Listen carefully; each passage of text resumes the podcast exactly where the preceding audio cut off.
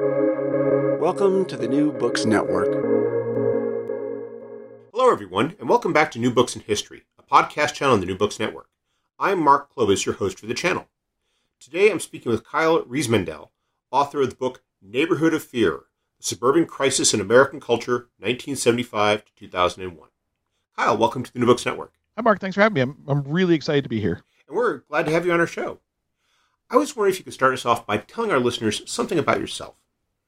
Sure. So, uh, my name is Kyle Riismandel. I work as a senior university lecturer in the Federated Department of History at NJIT in Rutgers Newark, um, in Newark, New Jersey. I'm also a proud New Jerseyan, so I grew up not too far from here. Um, and the genesis of my book really comes from growing up in the North Jersey suburbs of the 70s, 80s, and 90s. So, it, it's it's kind of a fascinating journey for me to be back working close to where I grew up and also um, in a place that's so close to my research. Hmm. Um, what was it that led you to focus specifically on this uh, suburban crisis that you described? What was it that, that drew you to it, and and why is it a, a story that is so worth telling? So what drew me to it uh, in that experience growing up? So you know, I'm a white man. I was raised by college-educated parents. I grew up in the suburbs. Uh, most of my neighbors uh, were of a similar demographic and uh, trajectory. And what I saw so much of was people who were afraid, people who were scared, people who were anxious despite the fact that they had all this privilege, all of these advantages. Um, some of it earned, some of it inherited, but it was a world of relative ease, right, compared to lots of other places in the globe and lots of places in the United States in that period. And when I went to graduate school and I was sort of thinking about what I wanted to do with my life and what I wanted to research, you, know, you start to get asked these questions like, what's your dissertation about or what do you want to study?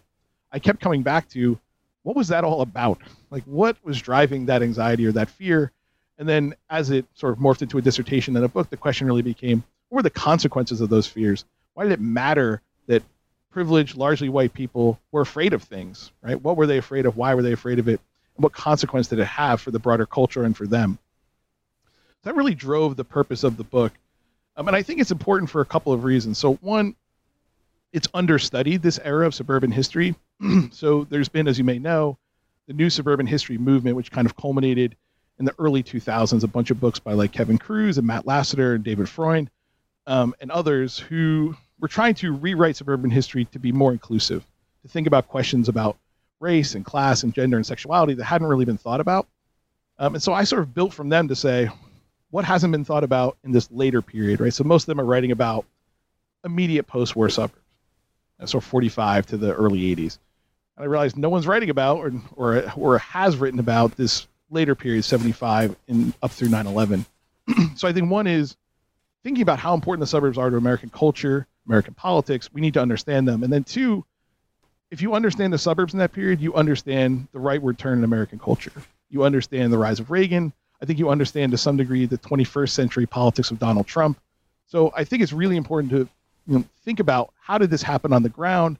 Um, what were the cultural manifestations of this rightward turn? And how did it facilitate the rise of figures like Reagan and Trump, but also how did they facilitate the power of people who were already powerful? I was thinking as you as I was reading the book that you do uh, have this very fascinating uh, interplay between this notion of anxiety and the res- reaction, which is to seek some sort of greater empowerment. And, and, as you make it clear in your book, it is very much a question of, of, of individual and local empowerment that people were really seeking to try to you know find solutions in part because they felt that you know the the, the ability of of their of, of larger governing bodies, uh, larger organizations to to solve these problems were, was not there. And if anything, they sometimes saw those organizations as the source of the problems. And I thought that came across very well in uh, your your uh, chapter about uh, NIMBYism and, mm-hmm. and and your focus in that chapter upon the Three Mile Island incident in 1979. Yeah, I, I, I'm, I'm glad you picked up on that because so part of the argument of the book and thinking about, you know, so often what you'll have people say is, so yeah, so why were they scared? So number one, it, it, figuring out why were these threats visible? Why were they seen as dangerous, right? When in an earlier era they were not. And then two, why were they able to react in these ways? Why did suburbanites do these particular things in these ways? And then what does it tell us? So, so there's a couple of through lines that come together in that chapter. One is the emergence of the environmental movement itself, we have by the mid 1970s a pretty successful environmental movement. People who are saying, you know, we passed all of these laws, clean water, clean air, created the EPA, um, Endangered Species Act, right? So there's sort of an established idea that the environment needs protecting and is actually in danger from people and development. And then you have the second thing, which is the rise of sort of the new right or the new conservatism, you know, eventually embodied by Ronald Reagan, which is the idea that government, right, is not the solution to your problem, it is the problem. And that, you know, to think about how to solve issues in American culture, right, to sort of respond to the malaise of the Jimmy Carter era, we need to empower businesses and we need to empower individuals and families. And so when those these two things come together in the mid 70s, they come together at just as people are ready to see environmental danger, they have environmental danger where it didn't exist before, right? So Three Mile Island or um, Love Canal, these places where suburbanites expected, right, clean, safe, healthy living, but actually got an endangered landscape that they were ready to see as endangered, and they're being told government is not going to help you. You should do it yourself.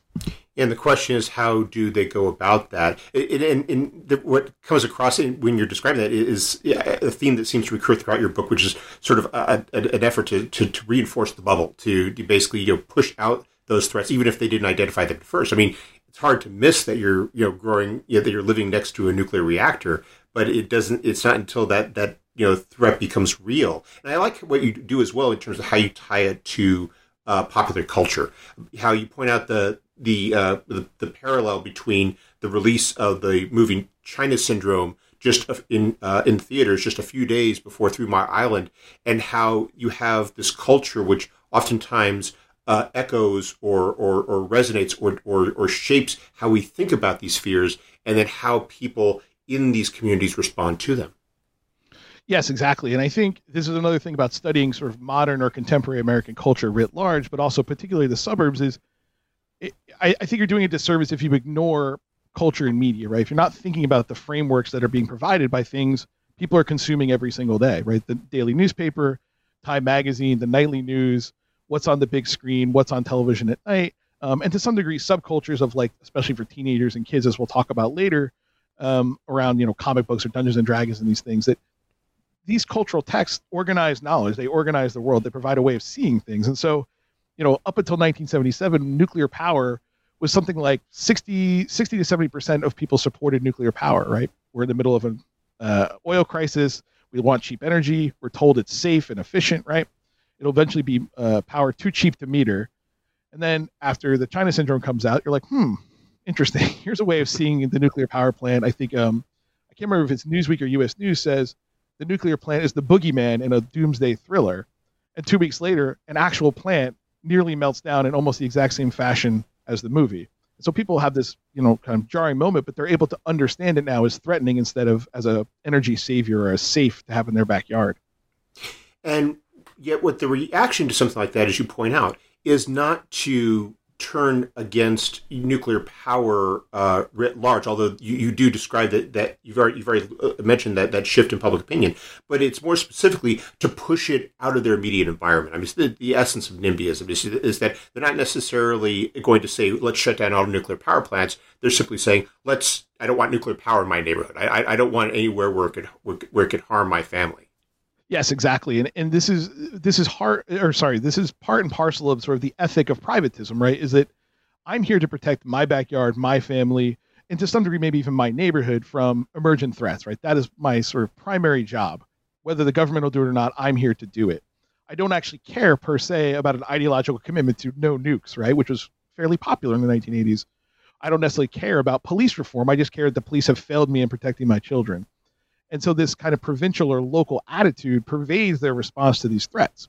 Because, and part of the important thing about the book is the argument is these threats are now local, right? Rather than seeming exterior or as coming from the outside, such as racial integration or the force of the state to tax you more, um, these threats are appearing almost um, uh, uh, randomly within your environment, right? So you're like, whoa, uh, there, there are kidnappers here. There's a nuclear power plant here. They want to build uh, a trash incinerator in my neighborhood, I can react to that and respond to it in this way that's really about me, um, rather than about the sort of ideological entanglements of environmentalism or something else.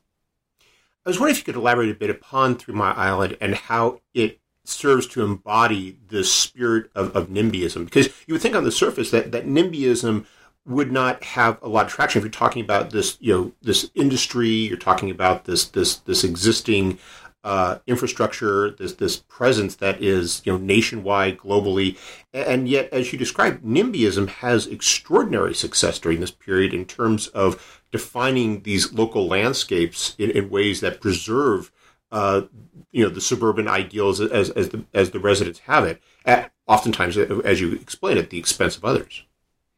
Yeah, so it, it turns on the core concept of the book, which is productive victimization. So the the essential idea is that one, people have to experience something as real, right? That there is a lived experience of danger or fear or threat that exists that someone can imagine themselves being part of, right? So the China syndrome and then Three Mile Island allow people to think about a nuclear power plant not as something friendly, safe, or something to ignore, but as an actual real hazard to life and limb. And so that real threat is established, and then it gets sort of reproduced in culture, right? It gets seen in all these other ways, whether it's the failure of government to respond, or whether it's um, a television show or or a news broadcast that reinforces this idea. But it then says, okay, this is productive for me because now I have a say in my local land use, right? In this way that I maybe wouldn't have had before, or I only had in sort of limited way in an earlier era. And so it allows you to say, not my backyard becomes a catch-all for environmental threats writ large, right? So environmental in quotes. So it's not just that that thing might poison my water, which was very real, Love Canal, but that building a halfway house or a needle exchange or um, affordable housing is now an environmental threat to my family, right? It's sort of environmental as cultural. And then you have the, oh, the sorry. I was going to say, and then you have the fascinating consequence of that, which is that you know, in effect, these events tend to crystallize the thinking of what these threats uh, might, uh, what form they might take. And then you describe uh, in the aftermath of Three Mile Island the, the, fate in particular of Shoreham, which is this fascinating episode that I, I wasn't as familiar with uh, compared to Three Mile Island, where mm-hmm. you have this battle against a, a, very you know uh, powerful company, very expensive company that's invested a lot in, in, in, establishing a nuclear power plant that a few years ago people were you know happy to see going up, but now are, are determined never to see go into operation, and they succeed. Yeah, and, and, and, and the reason they're I'm, I spotlight them in the book is one that it is both is about nuclear power, but two that they really show this commitment to NIMBYism, right? That they successfully oppose this plan. They do so in any number of ways, right? They use their privilege as constituents, right? They're seen as really important voters um, to both local politicians like the county executive, but also to state politicians like Mario Cuomo. So they want to appease voters like this. They don't want to make them mad um, because when they make them mad, I, as I show in the book, any number of politicians who are for Shoreham get voted out of office, right, across party lines, so Democrats and Republicans. So they're really important as constituents, and they flex this muscle at the ballot box. They also say, well, like, we're your most important consumers. If you want to continue to operate on Long Island, you continue to want to, you know, get our money, you're going to have to listen to us, right? And they're able to do so because, you know, as I point out, the sort of unint- unintended and sometimes intended effect is people elsewhere who are not as powerful, largely um, communities of color, particularly um, Black Americans and Latinx Americans, are not able to do this, right? So they end up with these things in their backyard. And so they're able to push out Shoreham and to prove that this works, right? It's kind of a proof of concept for many of these people. But then they go immediately home. They don't join marches. They're not spending money on um, anti-nuclear causes, right? They're just happy that it's not there. So in effect, the, the, the battle in their mind is over rather than just simply shifted to a different front. Exactly. And and it provides this way of thinking about you know these politics right that how can you argue with a homeowner who says i don't want to endanger my children how do you argue with a homeowner who says we don't want to contaminate our water? It's very easy to argue with somebody who has an ideological commitment that nuclear power is in and of itself bad right? And they understand this politics intuitively.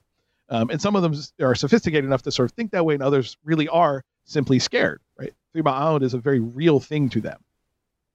It's also an example where you can, if somebody says nuclear power is bad, you can you know argue the case, you can find constituent for it. But if somebody simply says it's a threat in my neighborhood, I don't want it out. I mean, how do you? You can't really argue the the merits of nuclear power because that's never going to work.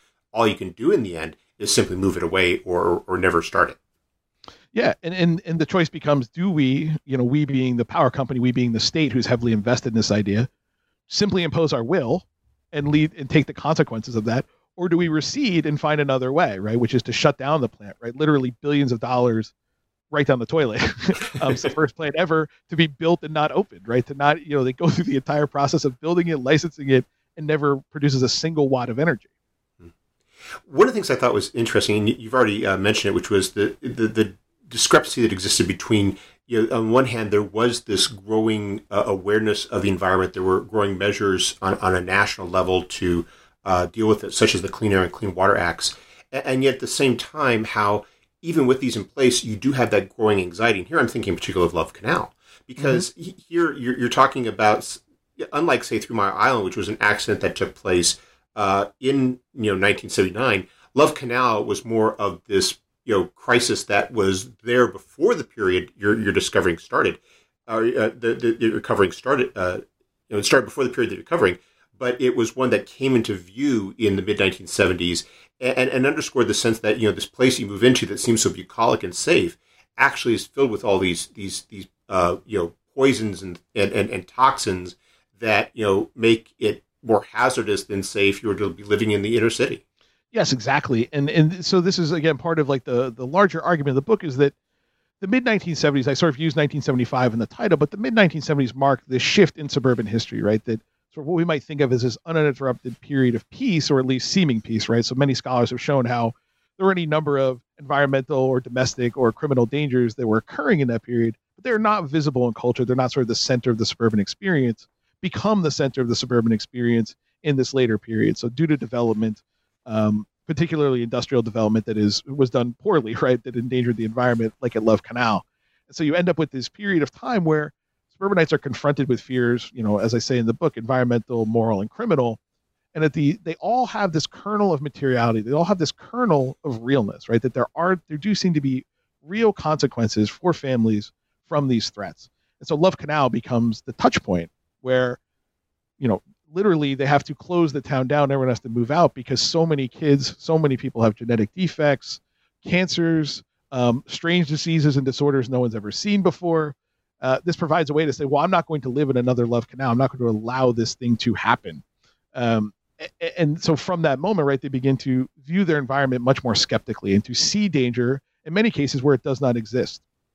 And it's not just a danger from, say, an environmental disaster, it's a, a danger that becomes localized to the point where it's literally in the home. And I'm thinking here about your description of chemical sensitivity, which is this, which really emerges during this period where you start to see people identifying it. And it's not something that's caused by uh, a, a, a, a, truck overturning and, and spewing out pesticides or uh, you know, or, or, or, an explosion of a Union Carbide plant, but it's happening because mm-hmm. of the everyday chemicals that people are buying in, in uh, sh- supermarkets and, and, and using in their neighborhoods w- without any real concern. Yes, and this is in some ways this is the most difficult thing to write about in the book was the idea of everyday chemical or environmental danger being both sort of imaginary or produced at the level of the individual or family and also being real, right? Experienced as a real material thing in a body, right? That people are sick. They do feel these things. And yet, as you point out, right, there's no single cause you can point to. This moment of burying waste of a, or, or as I talk about in the Don DeLillo's White Noise, of like this moment in the book where there's this gas that's released, and we can point to this as a real, you know, as a possible explanation for our endangerment. It's people in their own homes saying it's my refrigerator, it's the rubber that my shoes are made out of, it's this you know environmental illness or multiple chemical sensitivity that modern life itself is made up of these chemicals and I cannot escape it. Right, no matter what I do, there's no safe place to live. I was thinking about, like, for example, uh, the the Alar scare involving apples. How you know you, you don't think of, of fruit being you know dangerous when you buy it from the store, but then it turns out that there's this chemical on it that's getting people sick, and therefore it's entered. You know, the threat is inside the house, and, and, and right, it's, right. It's, making your, it's making your family sick yeah, and and, and I, I think you know the reason it's the reason it's included is in part because it was so prevalent um, as a sort of suburban or middle class disorder, particularly among women. Um, but it also, I think, paves the way towards our sort of consumerist view of health and wellness. Um, so, historian uh, Natalia Petrzela is working on uh, doing some really fascinating work about wellness culture and where it comes from. And I think a lot of it comes from this idea that I can myself diagnose, treat, and understand my body better than the medical establishment. Um, and I can do it in response to these chemical triggers or these environmental illnesses. And I think paves the way to all kinds of things like the anti vax movement um, and other kinds of choices about wellness culture and managing your own body. And yet, right, I still think there is like this materiality or this realness to their pain, to their suffering. Uh, and there, of course, as I point out in the book, you know, historical indifference to women's pain, particularly black women's pain in the medical community, right? So there are all these ways in which there are there are legitimate reasons to be scared, legitimate reasons to not trust authority, be it the state or the doctors or the police. And yet, so much of it feels produced or manufactured, right? That it's actually not um, any diagnosable thing that can be treated or understood. And there's also a, a, sense in your book of how it's it's about basically trying to push back and, and, and reclaim what seems to have been lost. So if the body is being poisoned, therefore we must claim we we must you know try to find ways to you know uh, purify it, remove the the threat, and reclaim that. And then you go on to say, well, then, and if and if my my uh, house is unsafe, if my neighborhood is unsafe, we must go back and reclaim that. And I'm, I'm thinking here about your your. This is a theme that really comes out well in your next chapter, where you're talking about uh, the, the, the the carceral uh, suburb. You know, the idea of how you know that that these these threats that that we went to the suburbs to get away from are now somehow making their way in, and so therefore we now have to see. You know, not just secure our bodies from chemicals, we have to secure our space from this external threat and, and, and, and you know, make our, our, our, our, our homes into fortresses. Yes. And, and this is, I think, the irony of productive victimization in many ways is that it does allow for you know these legitimate threats and experience them as real and, and local allow suburbanites to do lots of things right control space control people cement their sort of status as the kind of like default american right this white homeowner who is upwardly mobile etc but they do suffer within this right very in very real ways and they are actually um, limited in many in many ways so as you raise this idea of the carceral suburb is in response to crime. And so there's uh, this emergence of the kidnapping threat, uh, which I tell through the story of Adam Walsh and sort of the educational movements that come from that, as well as this emerging notion of home invasion and the bucolic burglary wave, which alerts people to the idea that, oh, even though I moved from the city, people are still trying to get into my house, you know, that's reproduced through all kinds of things like ADT commercials, et cetera. But then ultimately, the reaction is to both more intensely police space as a private individual or as part of neighborhood watch or to buy a home security system or to eventually erect walls and gates in a gated community and employ your own security system or your own security personnel. But you are now living in a jail of your own design right? So so this is what i mean by the carceral suburb. You're both jailer and jailed right? You're constantly aware of the threat you're constantly aware that you're in danger but you're also you know mightily trying to exert control over the space in response to that threat and it's a space that as you pointed out you're trying to control. You're not relying upon these local authorities. You, know, you you do have a police force. You you you do have uh, you know a, a, a, a legal system that you know in so many ways you know caters to this constituency. right, exactly. And, and, yet it's still not enough. We we have to spend additional money to put up bars to to uh, you know to to uh, you know have uh, either hire private patrols or even you know undergo some training and, and you know drive around the neighborhood a few hours each week ourselves. Yes, exactly. And, the, and this is, again, sort of the, when we talk about the rightward turn in American culture, how it's both being fueled by these homeowners, but they're also being facilitated by this broader view that government has failed, right? That the state does not work. And if it does work, it certainly does not work for you, white suburban homeowner. Um, so I, I, talk about in that chapter, and I think it's it, it is some degree woven through the book, but I explicitly explain in that chapter, which is this foil facilitator relationship between people and the government. That on the one hand, they need as foil to say the government fails, right? And so in this case, the police can't protect our children from kidnappers. They can't protect us from burglars. They don't come when they're called, right? I'm reliant on myself, whether it's gun ownership or alarm system or private security. But I also need them, right? Ultimately, to be successful, to be safe, I need them to respond to my needs immediately, which they do, as you rightly point out, right? So, you know, the book is not necessarily focused on the disparities between urban and suburban or sort of um, white and people of color but the differing plights of people who live in cities and who are black and Latinx, right, shows you that there is this differing relation to the state, even as white people, even as suburbanites are saying, the state has failed me, right? It's victimized me in some way. And that's why I thought it was so fascinating was this idea that the people who you could argue the state was least failing were, were the ones who, who were, were doing, who were perceived that it was most failing them and were, were doing the most uh, and, and expending the most to compensate for that perception. Yes, exactly. So I, I sort of draw this parallel um, very briefly, but between you know, so the response to the kidnapping epidemic in quotes of the early 1980s, right, is to empower parents, is to give them these tools, is to provide all these educational things, have schools and parents and police work together in all these ways. And when there is an actual kidnapping epidemic in Atlanta, the Atlanta child murders, right, the residents of Atlanta, all black, are treated as criminals. They're treated as suspects. They're treated as outsiders to their own community, right? um, they are they are policed actually more forcefully because of it, rather than being empowered to find their children. So you see these like, you know, disparate uh, parallels across all of these issues. And I was thinking about how that also plays out in terms of the issue of uh, out of control teenagers that you describe, which is which is a distinct one from from this this question of the crime wave Because here you're you're talking not just about this notion of uh, these external actors who are coming in and posing a threat, but you're talking about people within the community who who are uh, you know who are you know being corrupted, shall we say, or by, by culture, by the music, or who and and how and how they you know populate the space. You, you, you, they're not you can't expel them from the community because they're members of the community, but they but they and their presence in the space in, in the shopping malls, in the community centers, in the schools is is seen as as, as great of a threat. Yeah, and, and and and I think you know, as many scholars have pointed out, you know, very recently or have done very good work on this, you know, the sort of anxiety about the family and the decline, you know, as I as I point out in the in, in, the section on suburban hardcore, right, that Penelope Spheeris calls her documentary "The Decline of Western Civilization," um, and it's sort of tongue in cheek at some level, but it also captures the anxiety at that moment about the American family, uh, and almost implicitly about the white suburban American family. So, what's wrong with our children? Um, and so that anxiety plays out across both sort of popular culture consumption around the occult and Satanism, you know, Dungeons and Dragons and heavy metal, and it plays out around sort of space, right, about where teens are, who they're associating with, um, and how we think about them, how we regulate them. So their regulation in spaces like the mall and arcade is, is both endangered, right? Like being there is dangerous to them, but they're also the ones we're worried about, right? We're also worried about them committing crime, drinking, smoking, fighting, shoplifting, etc.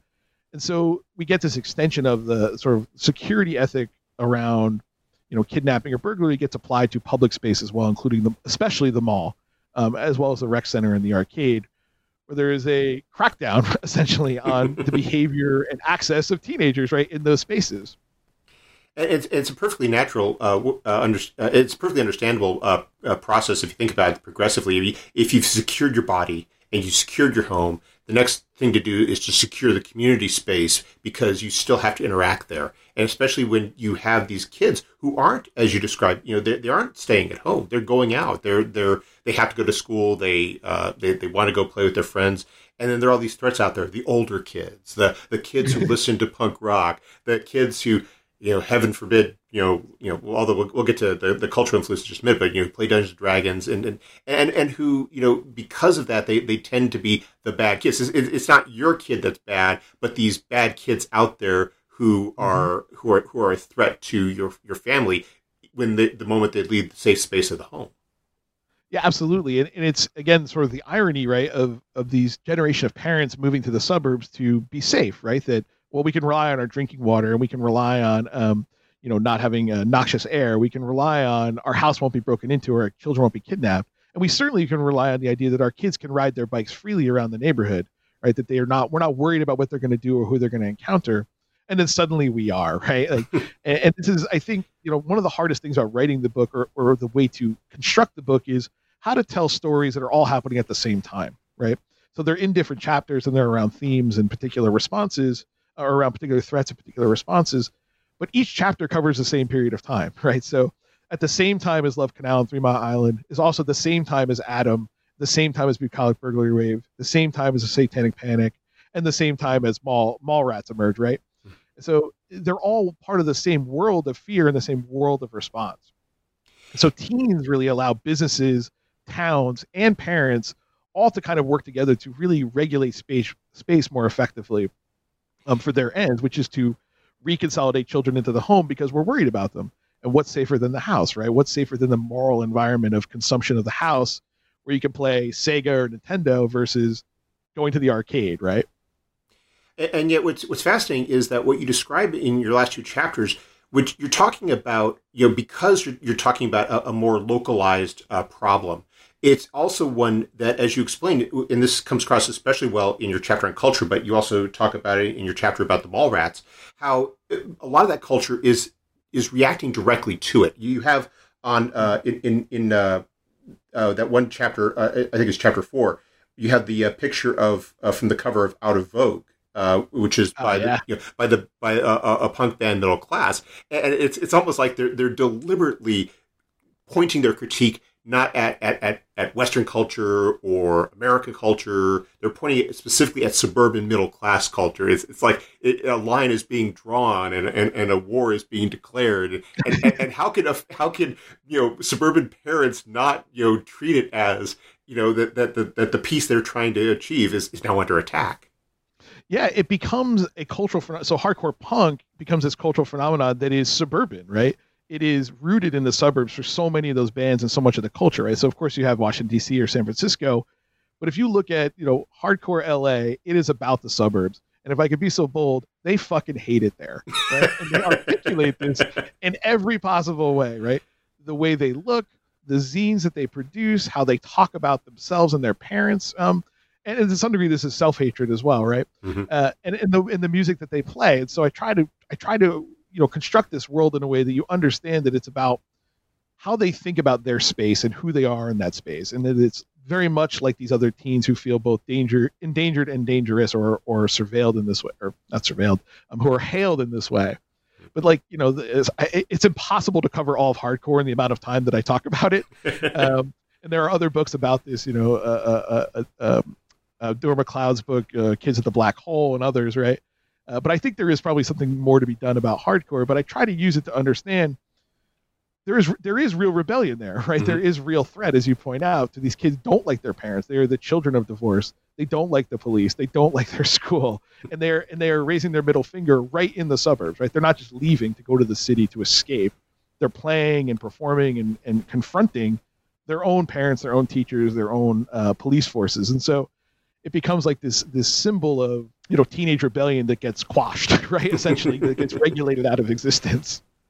I was thinking about how, it, as I was reading the, the, the, parallels, you know, with with you know the, the fear of the like the 1940s, 1950s of communist subversion, the idea that they will somehow, mm-hmm. uh, you know, infiltrate the community, you know, brainwash people to to, to buy into their ideology, and and that was there. I mean, when when you go to a mall and you see kids with uh, uh, with mohawks or, or wearing leather, the, the sense that you know they had succeeded in turning them, and you know your kid will be next if if you don't somehow address this threat. Yeah, it's not just on TV or on the movie screen. You're seeing these kids in your neighborhood. You've seen a mall rat when you've gone to the mall, right? Mm-hmm. You've seen a kid addicted to Pac-Man. You've seen a mohawk kid. You've seen someone in leather, even if it's just one kid, right? It's a sign of how the culture has shifted beyond your control as a parent or as a local um, sort of politician or business owner that you're trying to respond to. So, you know, I talk about the different the changes in mall security and mall rules, you know, quote unquote professionalization. You know, they're still mall cops, right? But um, they are, you know, employed and trained. They have more technology at their disposal. Uh, and, and, you see the ways in which there is a real institutional response to these threats that like this is out of control and they need to be controlled as a symbol of you know kind of i think as you, you're quite rightly referring to a nostalgic ideal of the suburb, right? That we have to get back to, you know, Wally and the Beav, right? We we don't need to get back to sort of Henry Rollins. and yet, one of the things you did in that, that in that uh, examination that I really liked was you pointed out the, the difference between that and say dealing with the external threat to the home. Because while these people are perceived as a threat, they're also consumers. I mean, the, the fact is that these these uh, these mall rats are going to the mall. They're spending money, and so you mm-hmm. have you describe how it, it's not just it would be the easy thing to do would be to simply you know lock them out to, to impose curfews, but yeah. at the same time, the people who control the space don't want to push them out to where they lose their money. yeah, they they have to be regulated, right? And this is really the key. Again, like you you compare it to the massive you know in, incarceration of, of young black uh, young black men and young Latinx men over the same period of time, right? For the exact same kinds of infractions. You know, hardcore punks were known for walking up to cops and harassing them, trying to beat them up. Um, mall rats were known for breaking all kinds of laws and rules, and they get a slap on the wrist, right? The regulations of the mall change, but their lives don't change, right? In the same fundamental way that if you are caught law breaking in the 80s and 90s in, in urban places as a as a teenager, right, you're likely to go to jail, right? You're going to go to Rikers if you're in New York City. And so these disparate outcomes show you just how important those teens are as symbols, right, of the health of the nation, but also as you know citizens and consumers in this moment of you know what Liz Cohen calls the consumers republic that they need to be there and focus on spending right putting quarters in the machine and not fighting uh, buying clothes not shoplifting etc and of course it's a lot easier to uh, you push back against that threat by going after the music, by by going after rock and roll, by going after Dungeons and Dragons, by blaming Marilyn Manson for uh, Columbine uh, as as sort of you know that you know, but for that threat, these would be good you know clean cut kids. Yes, exactly, and and and this is the sort of um, the, the the larger implication, especially in that last chapter of the Satanic Panic and the logic of the Satanic Panic. So when when Satan sort of subsides by the mid '90s, there's still some real um, focus on cultural consumption as the locus of problems, right? As the locus of bad kids, dangerous kids, um, violent kids.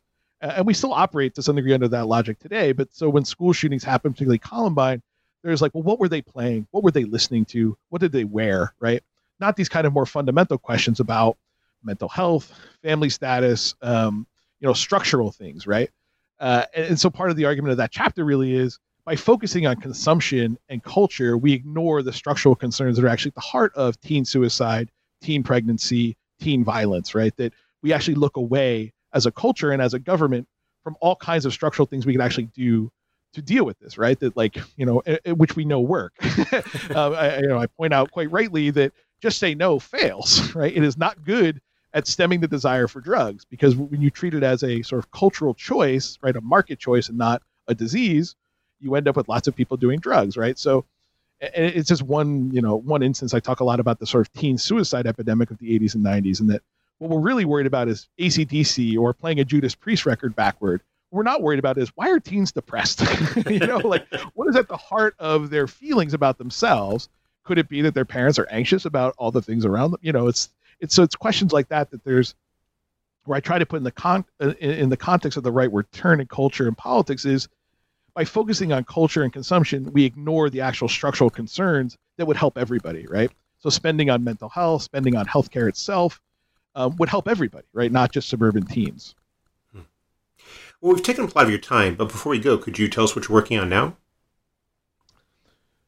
Uh, yes, the, the what you're working on now question. So, so I'm a I'm a full time lecturer, so uh, I don't get paid to research. So, always what I'm working on now is kind of up to my uh, up to my free time at the moment. So I have two things I want to do. Um, the next book project is sort of tentatively about trying to examine the the digital and material worlds together. So trying to break down the wall between how we analyze what people do online and what they do in their real lives. And this is not to say scholars have not done this, but I really do want to sort of cover the same period of time I cover in Neighborhood of Fear to say what are the connections between your sort of virtual world, particularly in the pre um, high speed internet era, um, and your material world. The ways in which you construct your identity, the ways in which you are addressed by consumer culture, and sort of thinking about you know so it, it, it all stemmed from sort of um, early internet culture like uh, the bulletin board system or bbs where people are finding a place to be anonymous or to construct an identity online that they then have to grapple with in the real world right? With so you're often around fan cultures or things like tape trading or um, you know very particular interests let's say um, you know like usenet et cetera right um, so i'm trying to figure out like what does that mean? How do we go from a sort of this bifurcation that then becomes merged and it becomes merged largely through a consumer culture or the commercialization of the internet? So it's it's a lot of stuff right now and i haven't had a lot of time to work on it but but but i'm really fascinated by the ways in which people navigate the digital and material and analog world simultaneously um, through media and through their consumption and use of media and how they sort of construct themselves within consumer culture oh, like... the second thing is, sorry, I said two things. So the other thing was the the lost chapter of this book, which I still want to to write, which will hopefully be a journal article, will be um, about domestic terrorism. So domestic terrorism sort of being defined in two ways.